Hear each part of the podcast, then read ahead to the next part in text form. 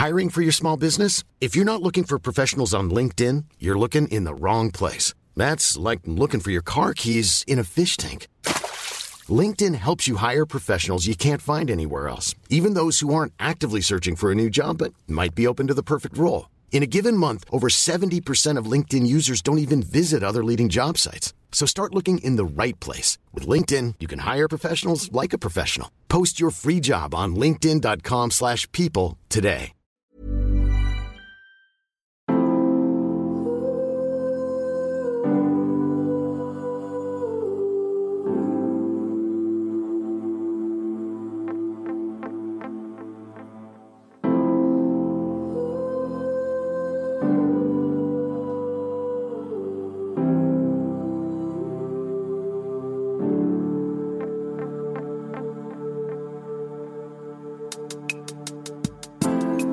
Welcome back, beautiful mamas. It's been a while since I have published a podcast. Things have been very intense, as I know they have been for you too. The last couple of months have, without doubt, been some of the hardest in our little family. The certainty that was there at the beginning of lockdown was tested as the weeks turned into months. And my own children, my own family needed such space holding from me. I chose to step back a little bit and do what was needed to make sure that my family and myself were okay. Something that I still struggle with, even after all these years of teaching and writing about the importance of not trying to be superwoman, of honouring what is needed in this moment, of listening to your body, listening to your soul whispers, knowing that your Dharma will wait for you, as the spectacular Debra Poneman once told me. It's still hard. It's still hard. And on top of that, with George Floyd's murder and the awakening and protests around the world around Black Lives Matter really forced me to stop.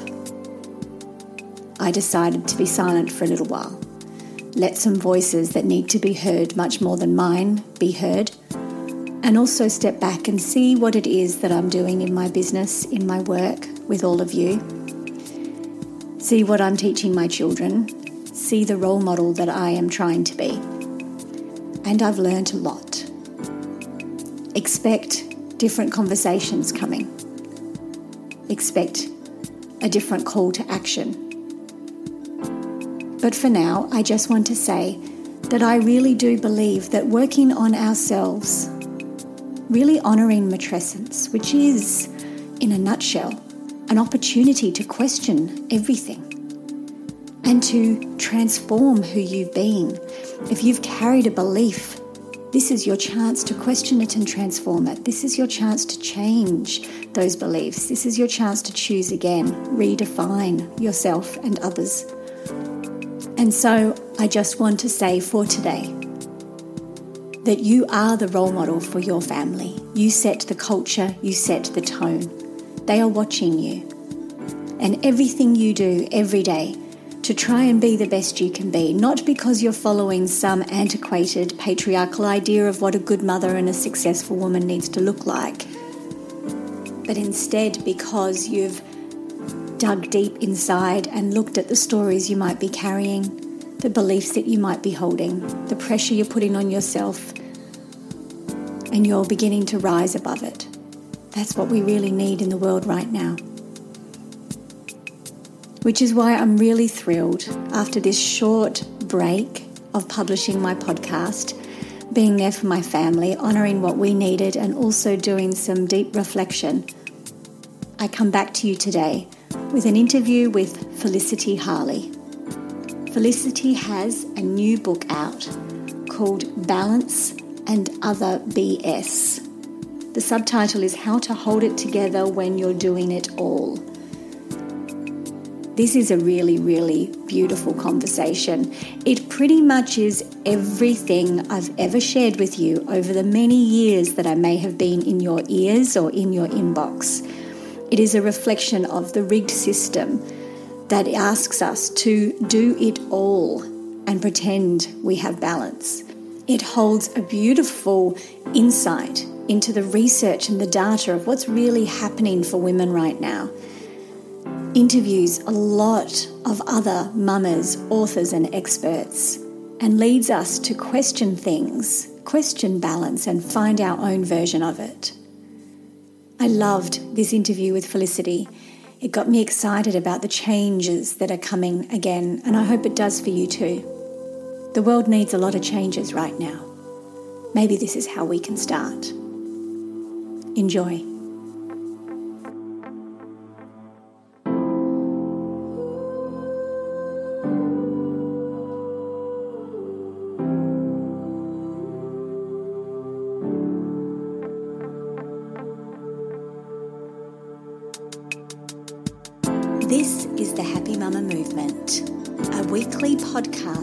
Dedicated to changing the conversation about what it means to be a mother and a woman in this day and age. I'm Amy Taylor Kabbaz, author, mama, and former journalist. After spending 15 years chasing news and burning myself out trying to be Superwoman, I realised that I was chasing a dream that no longer served me. And since then, dedicated myself to understanding the transition that we go through as women when our whole identity shifts with motherhood. Every week, I will bring you the very best insights and inspiration I can find to help us all change the way we feel about this time in our lives and create a movement that allows us to honour motherhood differently. Felicity, thank you so much for joining the Happy Mama Movement podcast. I have loved your book and I'm really excited about sharing you with all of my mama listeners. Well, thanks for having me, Amy. I'm excited to be here. It's um yeah, I'm excited to talk about balance and how it is actually BS. Exactly. So, I thought I'd start because your story really resonated with me. Both backgrounds in the media, both big ideas and big ambitions of what this balance would look like when we got to you know the definition of success and then when we got there realized that it was bs and choosing differently but if you could go back to when you did have all of those ideals of what this could be what do you think your definition of having it all would have been oh good question I mean, I, I, actually talk, I do refer to this in the book. I talk about, you know, being in my 20s and having it all was having kids, husband, the white picket fence, um, a really successful career, being able to go away on weekends with my girlfriends, maybe um, you know, still at seven o'clock at night, just pop up the street and have a wine with someone. Also, go and do yoga, go running, go on great holidays, and really eat healthy. And and so my list goes on. so, yeah. That's probably what it was like when I was going through my 20s. I was thinking, yes, when I'm in my 30s, you know, and we really have been sold that having it all is marriage, kids, career, and yeah, and and being happy and that there's balance in there somehow. You know when you list that it sounds crazy. When when are you meant to sleep in that beautiful world that you just created and painted for us? But that's actually what we thought we were heading to and that we assumed when we got there it would feel awesome. It would be balanced that beautiful balance between your husband and your white picket fence and the career that everybody is admiring. It would have felt balanced I know it's it's it's a great point actually, and and you're right. We would have had time to just sit there and breathe it all in and think, yeah, I'm loving this life. It's you know, it's it's finding eh, those moments of stillness in all that chaos and. I don't know about you, but sometimes I, I just don't have enough of those, and then I, and that's where, you know, we're sold. We have been sold the idea that you know it's utopia when you reach balance and we'll all be when you reach balance you're happy and you're well and everything's going along smoothly and we now know that a lot of us are here that that's just not the case. So I know because I've read your book, but looking back, do you think the realization that this was all BS? And let's preface this by saying there are moments where it feels beautiful and aligned, but the majority of the time you're exhausted and juggling and rushing from one place to the other in the process of writing this book and coming to the understanding that this is all BS, was it one particular moment or was it a slow realization that what you were trying to achieve wasn't possible? I, I think it's been over the years a slow realization and and perhaps there was a moment it was probably about 18 months ago when i mean i've got three kids and um, they're seven, five, and two now, but Arabella was the youngest, wasn't one yet when it was just all way too much. And I was still, I really wanted to come back from mat leave and, and come back to my job. And my husband, he um, has a pretty full on job as well. So we, it was probably at that moment that I thought, oh, like, where is the way out? How am I going to cope? So I actually wrote an article mm. um, oh, and I actually had been speaking to friends a lot, and I, have just really felt that a lot of women were feeling this, this overwhelm, and and that we're sold this idea that we can have it all, or perhaps not at the same time, but we can all have it all. And so I actually wrote an article for uh, whimn.com.au, and um, it called "Balance is BS," and we've been sold a modern lie. And I just question whether feminism has. I mean, I'm a, I'm a feminist. Obviously, I'm not. You know, I'm I'm not um, you know, I'm not being negative on feminism, but mm-hmm. um, I just question whether what feminism promised us is it really all it's cracked up to be? Did I, is this what I wanted when I stamped my feminist manifesto at 18 and went to university? Um, and so I, I wrote this article, and it just went bananas basically i i've never written anything in my 20 year career as a journalist that's got so much feedback and you know random people that i went to school with texting me and facebooking me saying wow that was a that was a really you just hit the nail on the head so at that point that's when i um thought, gosh, I think there's something in this. And I was actually talking to Allen Unwin at the time about potentially writing a book. And I sent them that, and they said, go away and just spend two months just researching this topic. And so that is when I really went deep into talking to all my friends, mums at the school gate, my barista, like everyone that I knew, and just saying, Are you feeling this? And I really felt like everyone, every woman in that, you know, the say the 25 to 45 year old demographic was overwhelmed, fed up, exhausted, angry. And I thought, gosh, what why are we why are we here and what can we do to change it? And what I think is so important that you've just shared there too, Felicity, is that we were all feeling it, but none of us were saying it. That it took you writing that article for even random school friends to reach out to you and say, Yes, me too. You know, and now obviously, me too has got a whole movement around it. But when we talk about this in particular, this, this almost silent struggling that so many of us have done for decades, trying to prove that we can keep up, trying to tick things off the list to show that we're successful or happy. We kept it silent for so long, didn't we? Yeah, I mean, I think I think that obviously there are places that we can talk, like people find you know solace in Facebook groups or mums groups or that sort of thing. But I think we don't talk enough. We don't put a hand up enough and say, I'm struggling. I'm not, eh, you know, where we're, it's almost like we're behind closed doors and we're so frantic that we actually don't have time to stop and say anything. And I think, you know, rewind 40 years, we had a great community around us of, of friends, of neighbours, of family. I mean, today, most of our family lives 100 kilometres away, if not overseas.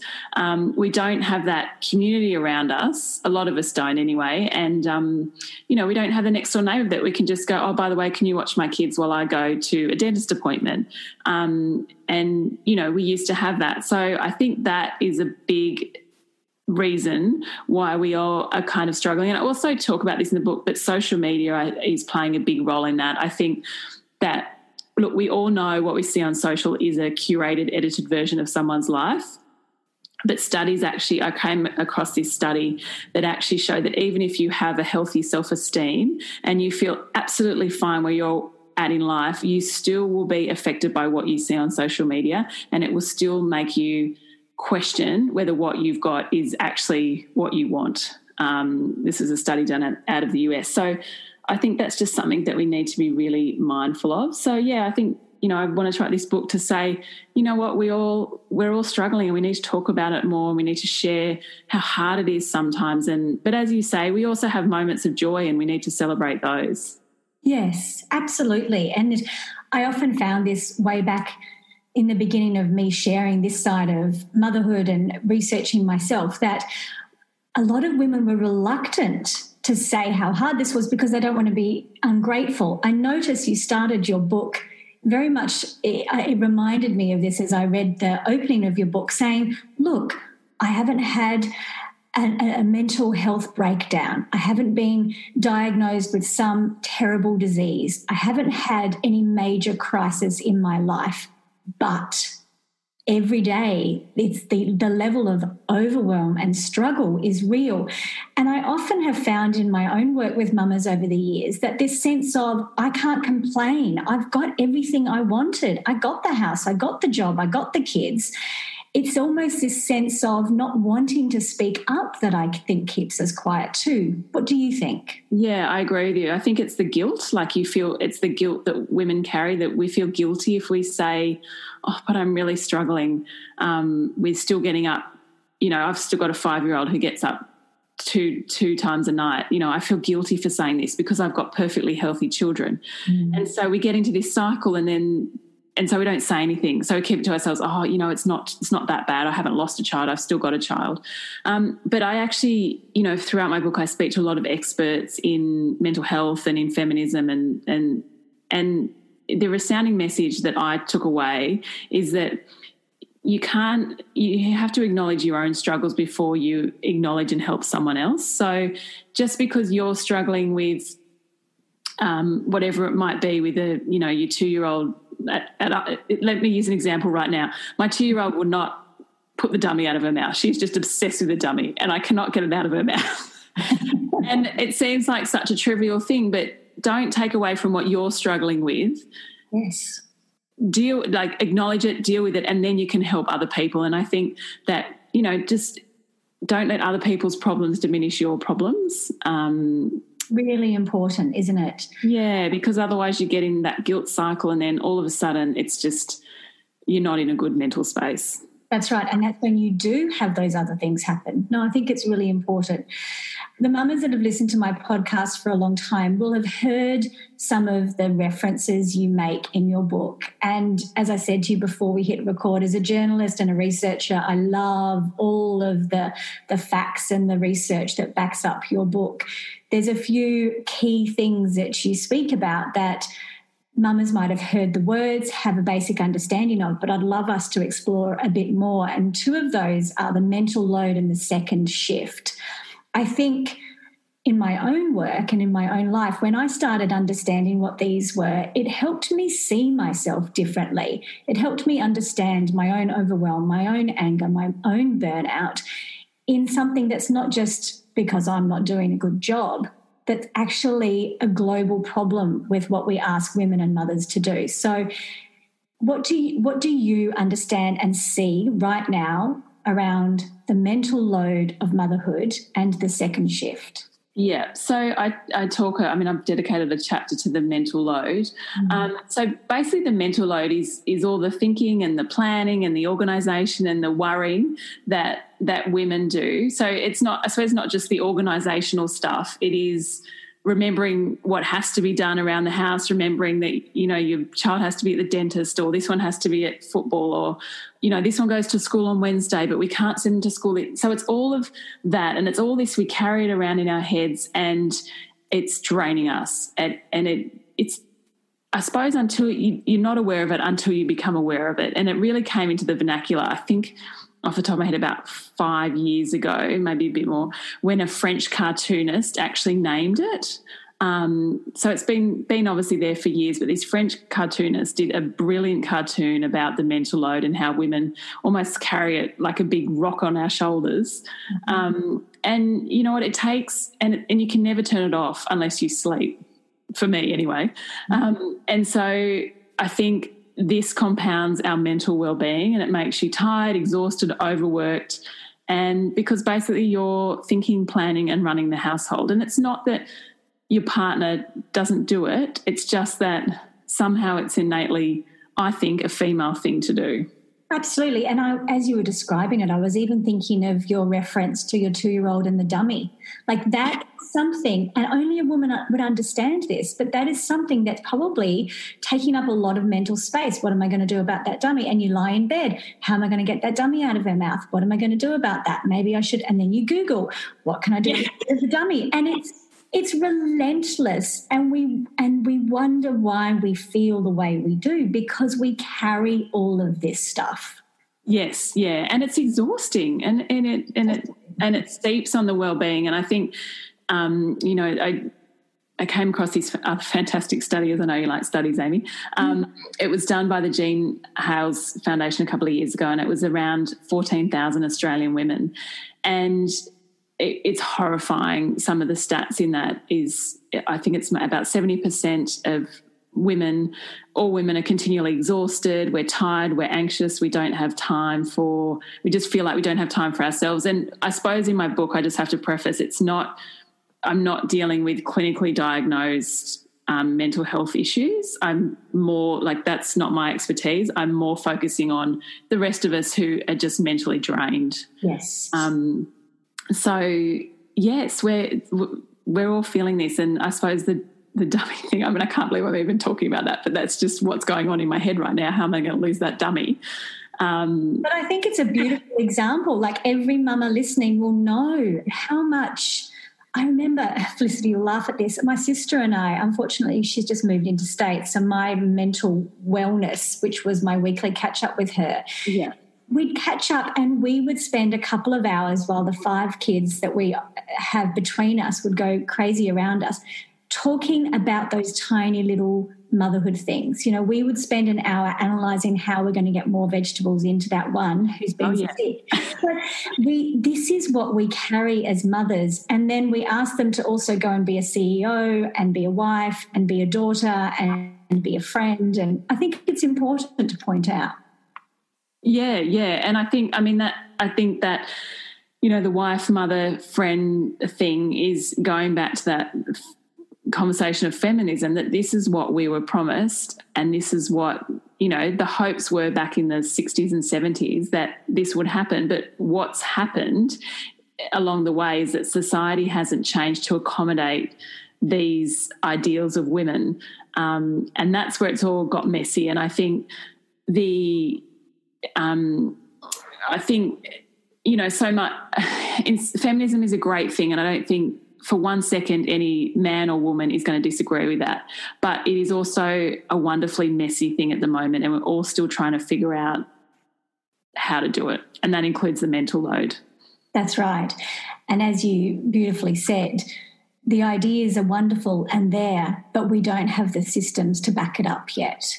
So we'll come to what the answer is, and therefore perhaps a new way of looking at feminism and what we need in a moment. But just to finish that question I asked, and the second one I think is really important to point out to mamas is second shift, because again, this was something that, you know, when you first hear it's like a light bulb goes off in your head like oh yes that's what it is yeah. yeah so the second shift is basically when you've done a full work day or work night whatever hours you work during the day and then you come home and you kind of clock off that job okay i'm leaving that one at the door and guess what i'm here and i'm walking into a new one and that is the running of the house the cooking of dinner the making of lunch boxes the feeding the the teaching you know if you've got a six month old, how do I put, put her or him or her on solids? Then it's the housework. And we know statistics show that women do the majority of housework. We pull the biggest load at home, and that really is a second job. So, in many ways, it's called it's now referred to as the second shift. So it all kind of molds to in the mental load. Like I think when you think about it as two different things, they're scary. When you put them together, they're even scarier. And so what I think is so important about all of these understandings is these conversations come first, don't they? You know, we start having books like yours and podcasts, I hope, like this, that start bringing this to light, that then hopefully encourages conversations about how to change it. Like, what are we going to do about this? If this is the reality, if we have the stats and the facts and the research and the data to show this is what's happening, what's the answer? Well, I think, I mean, some people say well, some of the answer has actually been COVID 19. Um, I disagree in, in, some ways. I think it's shown us some different ways, hasn't it? Yeah, like I think, you know, it, I don't, I'm a bit split on this because I think in some ways it has, COVID's shown us, has enabled men to see exactly what women or partners, you know, I'm, I'm there's same sex um, relationships who struggle with these things just as much as um, hetero ones, but yes. I think it's shown that. Um, yeah, the, it's it's highlighted what one person probably does the most around the house, and I'm just going to use a husband and wife or partners. It's because that's my my experience, but um, it's shown. Say it's really shone a light on my husband Tom. He's he's seen firsthand what I do every day and how I juggle work and and that kind of thing. So it's been great in that respect. But on the flip side, I think it's also added to a lot of women's loads mm-hmm. because we now have homeschooling. We're now cooking so many meal meals at home. We have to shop. I have to shop for more food. I mean, my work now gets slotted in I'm writing stories between the hours of like 8 p.m. and midnight, which is ridiculous, and I can barely function. But there's no other time I can do it because I've got kids at home, so they need to be looked after, or they're sitting on the iPad or movie for about four hours while I try and get something done. So I think it's a bit of a, it's yeah, COVID's thrown up some interesting discussion points, and I just hope that we can move forward with more flexibility in the work workforce now because I think that eases the, the child minding load between both between both working um, partners. Um, I also I also 100% talk a lot about a lot about this in the book. We just have to empower men to step up more, um, and you know if if to. I mean, it's not. It's it's a fine line, isn't it? Because sometimes empowering can be nagging, so you don't want to nag, but you just want to encourage and empower. And you know what? To put the washing on the line, if it's not how you would do it, let it go. At least it's done. It might not be perfect, but it's done. Yeah. And that, actually, that's another thing I learned um, was a bit of a light bulb for me after writing this book was the term that done is better than perfect.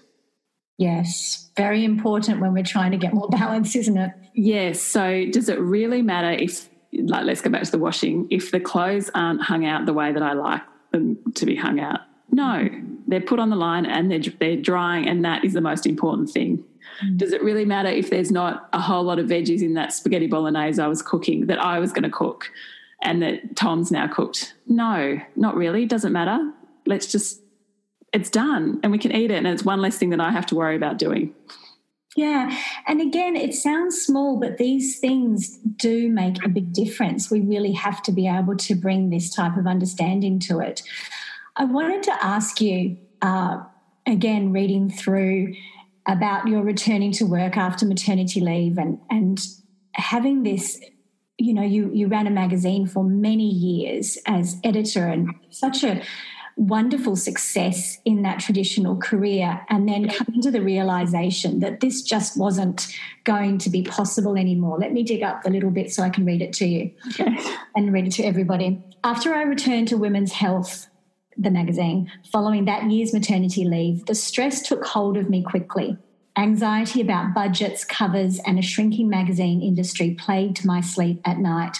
I valued my professional life but I also knew I needed to be home more with my kids, not out at night at advertising launches. So in 2016, I quit what had been my dream job and found a role that was more fitting in my situation better hours, less pay, and yes, new challenges. Sure, I missed my old job, but knowing what I valued meant the decision sat with me more easily. I wanted to talk to you about coming to peace with your changing ambitions of yeah. coming to a place of peace and acceptance that the dream you set in your 20s of I'm sure, magazine editor, you know, even higher up, continuing to climb that ladder with the husband and the house and the three kids. When you realized that that needed to change right now, how have you come to be at peace with that, or do you still have moments where you struggle with that? Um, what What is the reality of that like? I've had to do it too with my own career, and I think it's a conversation that's really important for us to have for mamas. Yeah, um, I maybe I, I don't miss the stress. I remind myself how stressful it was. Maybe that's just I don't know. I I, I suppose I acceptance. Yeah, this is acceptance that my values. I, I suppose back to that point, I was really clear about what I'm. I learned to be really clear about what my values are for that particular time in my life. Obviously, we've all got values that we live by all through our lives, and, and some of them never change.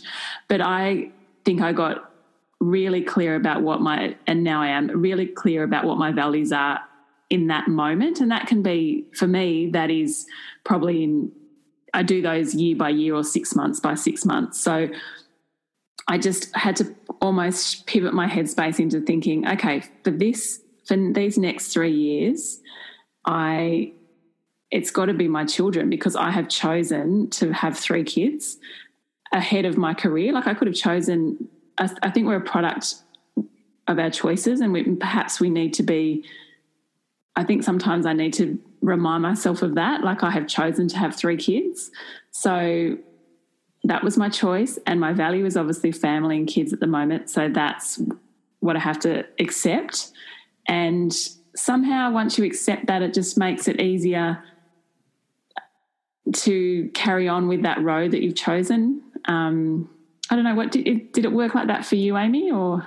Yes i totally agree. I think uh, for me it got untenable i was unwell and it didn't work anymore but it is i really like the way you say this is your choice right now that you've chosen to have three children and that it comes back to the values that you have. And I think in our 20s, well, in my 20s, my highest value was being successful. You know, it had that, uh, that was my focus. And it just took me a really long time to realize that had changed. It was almost, I was reluctant to admit that that 20 year old ambition had changed because a part of me and not the true part, but a part of me felt like I'd failed if I hadn't reached the heights that I had set. And it was very much a um, process of realizing that those dreams I set weren't my dreams anymore. They'd changed and I'd changed. But it took me, I don't know if I'm a slow learner, Felicity, but it took me a long time to be okay with that. No, I, I think I think that's a really hard thing to accept because you do have I mean, I was the same. Like, I mean, I there was many dreams that I've had when I quit women's health, thinking, "Oh, I could do this and could do," and none of them have happened. Have happened except write this book. To be fair, um, and that's taken me a long time. um, but yeah, I think it, you do have these, especially career goals that you want to achieve, and and you know we get into the trap of benchmarking ourselves against other women too, and I think that's a really slippery slope. So for me, I just had to say, okay, I have to stay clear on what I want and what I'm going to mm-hmm. achieve, and and it, there might be a million things I want to do, like travel here and do this and do this, but what do I want to achieve, and what are my values right now, and, and stay focused. And I think also, I mean, it, I'm, you know, I'm, I miss not. I mean, I've got a career, but I miss not having. You know, sometimes I look at Tom and think you know, he he runs the Sydney Swans, and I think, and he just goes up into his room at the moment at eight a.m. or whatever, and comes down at six p.m. And I'm thinking, oh, wow, that'd be really nice right now instead of having to deal with three kids all day.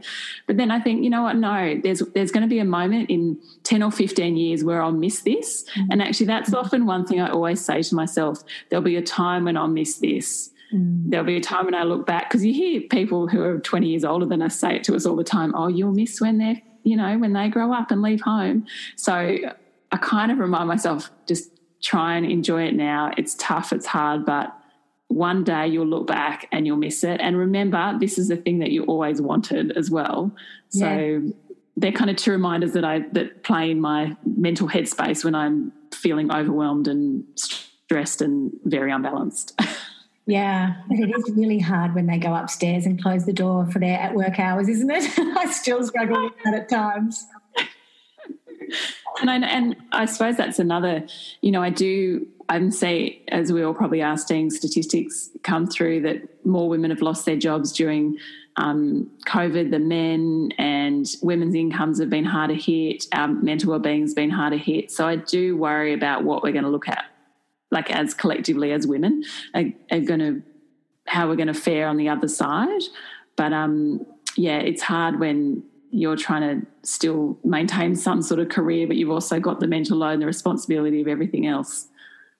We've got a long way to go, um, don't we? And, uh, you know, I have days where I'm super positive and I feel like things are changing, even an understanding of matrescence, which is what I really focus on, of this real identity shift through motherhood, this realization that you're not who you used to be. And that means that your values have changed and maybe your work will change and, and what you want out of life will change. Even that in the last 12 months is starting to be spoken about in bigger circles. So I have days where I'm super excited and think, yes, change for women and mothers is on its way. And then I have days where I think, we have so much work to do.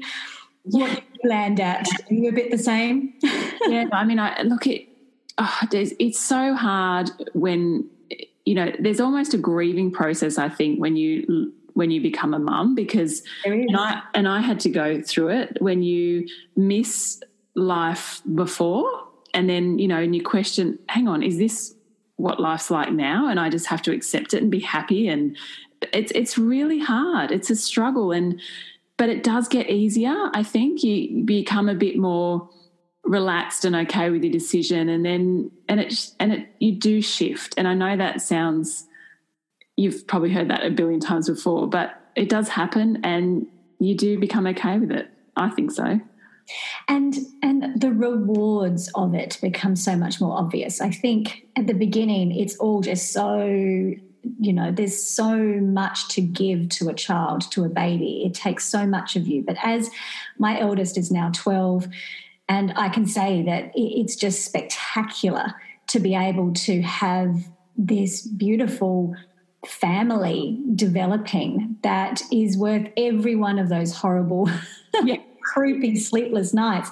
But as you said, there's still moments where I grieve. I still have days where I look at my husband and think, I would love to go and close the door at 8 a.m. and come down at 6.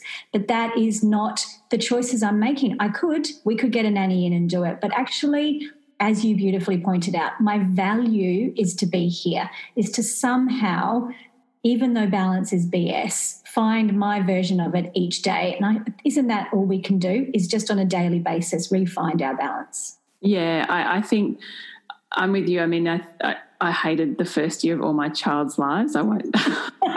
Thank you for being honest. I'm not going to lie about that. It was horrible and hideous, but in many ways, but also fun in some ways. But yeah, most of it. Oh, look, I could be handed all of my children at one and I'd be happy. Love it. but, but you're right. Now, you know, this, I just actually came back from a walk with my seven year old. We just walked around, I just around the harbour in Sydney and, and we had lovely conversations about mine, building Minecraft villages and going back to footy and, you know, and I suppose for me now that those kind of connections and conversations are far more enriching for my soul than working say at whimn's health where I, I loved and also at women which i love. And and so i think for me i'm far more spiritually and emotionally enriched having children than i was before kids. So i think that's back to your point that that's kind of where you come to. Yeah. Yeah sorry i didn't even answer your question then. I just kind of went on a different tangent. No but the tangent's perfect because i feel that that's a perfect place for us to to wrap this up is that you know, the gifts of this are there. But, you know, if we could just put in a warning there to be aware of the mental load and the second shift and be aware of the burnout and and have conversations and, and try and try and not uh, chase the BS, chase the vision of having it all lined up perfectly because it's not possible. Instead, you might have to say no to that opportunity, but then you get to walk around the harbour with your son and talk Minecraft and how perfect. yeah. Actually, I talk a bit about in, I mean, my book's kind of half discussion, half self helpy, as I call it. And I think one of the things I talk about is the importance of finding mental space. Mm-hmm. Um, and that can be five minutes in the toilet you know in your toilet sitting on the toilet just thinking not going to the toilet obviously but just just checking in with how you're how you're feeling how your body's feeling where your mind's at today whether you're feeling low of energy you know what can you achieve and and that mental space can be five minutes or it can be i'm all for mental refresh trips for mothers. So, mm. thankfully, now after coronavirus, we can get back into those. But actually, I, I um, one of the celebrities I interviewed in my book is Yumi Stynes mm. and she talks about how she and goes on trips by herself um, once a year. And she talks about how there used to be a smug lady thing, but she just goes to a caravan park just by herself for a couple of days and and just reconnects with herself. And I just think that sort of thing is really important too. So just finding your mental space where you can check in and and make sure that you're doing okay. Exactly. Thank you so much. I have loved reading your book, and I'm oh, really grateful that these conversations are becoming more popular and that so many of us are talking about this and that your book's doing so well because it means more and more women and mamas are going to be aware of this and have these conversations. So thank you for everything. Oh, thank you so much for having me on and thanks to everyone for listening. I don't think we can have this conversation enough right now. There's a lot of things going on in our world. But if we have balanced mothers, if we have women who feel empowered to look after themselves and their children differently, if we have strong mothers who say no to this crazy, ridiculous pressure the world has asked us to follow and carry, then maybe we'll see some other changes. I just want to say that it is BS. And so, in your own way, I hope you feel inspired today to make some changes as the world begins to speed up again. Know that the most important thing you can do for your children and for your family and for yourself is to say no to these crazy expectations and redefine womanhood and motherhood for yourself. Felicity Harley's book is Balance and Other BS and is published by Allen and Unwin and is out now. Please grab it and devour it like I did.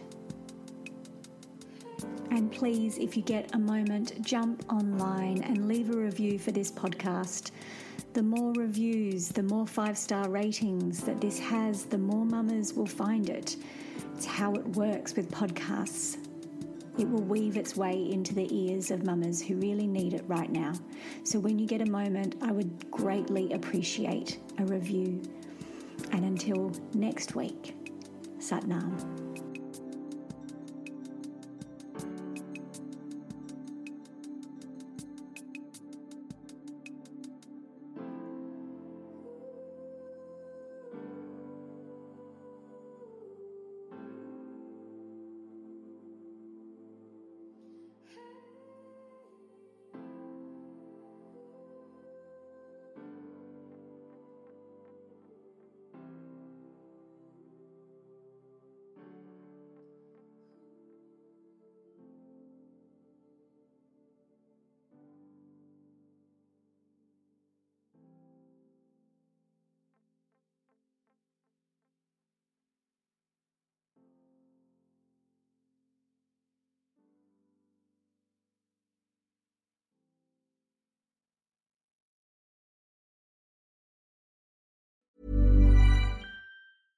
Imagine the softest sheets you've ever felt. Now imagine them getting even softer over time. That's what you'll feel with Boll and Branch's organic cotton sheets. In a recent customer survey, 96% replied that Boll and Branch sheets get softer with every wash. Start getting your best night's sleep in these sheets that get softer and softer for years to come. Try their sheets with a 30-night guarantee. Plus, get 15% off your first order at bollandbranch.com. Code BUTTERY. Exclusions apply. See site for details.